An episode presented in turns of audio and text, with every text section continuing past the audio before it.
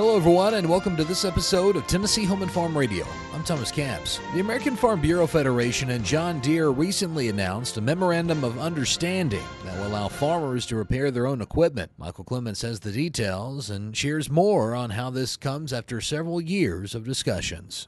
At the twenty twenty-three American Farm Bureau Federation Convention in San Juan, Puerto Rico, A F B F and John Deere announced an M O U that ensures farmers and ranchers' right to repair their own farm equipment. A F B F President Zippy Duvall says the effort follows years of work by A F B F. This is an issue that's been a priority for us for several years and has taken a lot of work to get to this point. And as you use equipment, we all know at some point in time there's going to be problems with it. And we did have problems with having the opportunity to repair our equipment where we wanted to, or either repair it on the farm.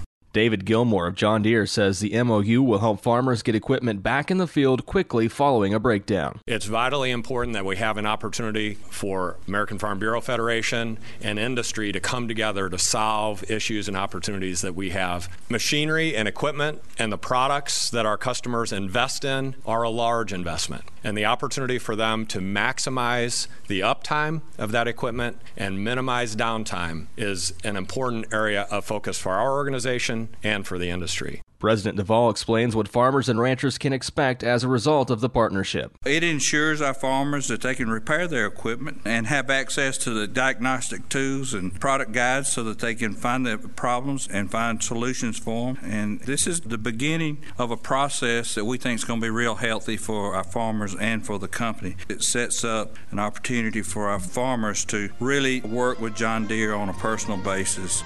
A F B F hopes the M O U will serve as a model for other manufacturers. Thanks, Michael. For Tennessee Home and Farm Radio, I'm Thomas Capps.